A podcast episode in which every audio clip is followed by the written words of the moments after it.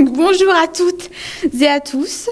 Donc Zara a interviewé sa tante qui est agent trafic et donc du coup on va lui poser quelques questions afin de savoir si euh, elle a compris ce que, ce que faisait sa tante. Du coup, quelle étude a-t-elle fait? Elle a fait un bac ES au Portugal, ensuite elle a fait une fac de langue, puis arrivée en France, elle a fait trois semaines de LEA, langue étrangère appliquée, anglais-chinois. Après, elle a fait LCE, langue culture étrangère, portugais-anglais. Comment a-t-elle fait pour devenir agent trafic? Elle a enchaîné les petits boulots jusqu'à tomber sur une recherche de personnel sans expérience pour poursuivre une formation dans le domaine aérien. Après des examens, elle est devenue agent d'escale avec de nombreuses formations internes et l'obtention d'un diplôme.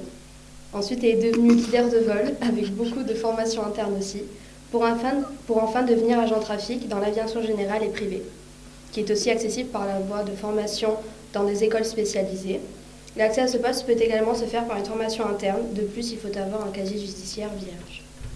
Est-ce que son métier lui plaît? Son métier lui plaît et elle ne changerait pour rien au monde. Elle a toujours eu une fascination pour les avions. De base, elle voulait être traductrice. Ce métier est-il dur physiquement?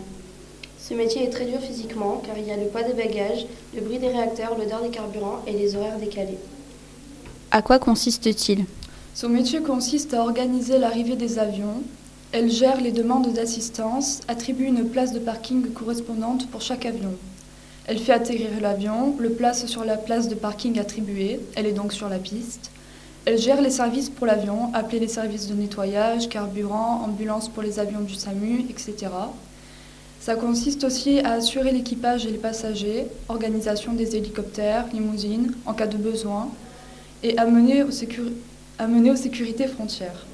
Une fois tout terminé, elle fait décoller les avions en les débarquant, enlever les cales, plus donner tous les papiers nécessaires, plan de vol, météo, et en suivant la procédure de décollage, vérifier que les moteurs, réacteurs, freins fonctionnent.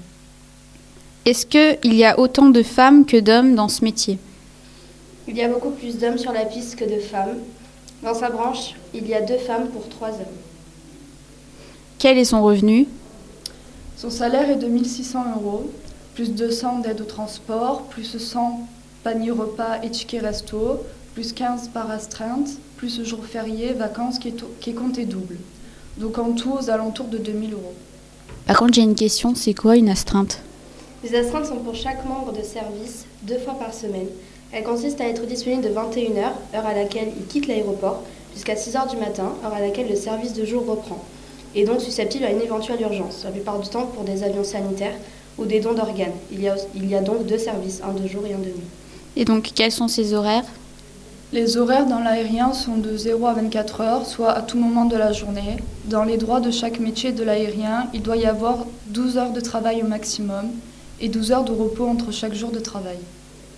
Bon, bah, du coup, merci d'avoir répondu euh, à mes questions De rien. et passez une bonne journée.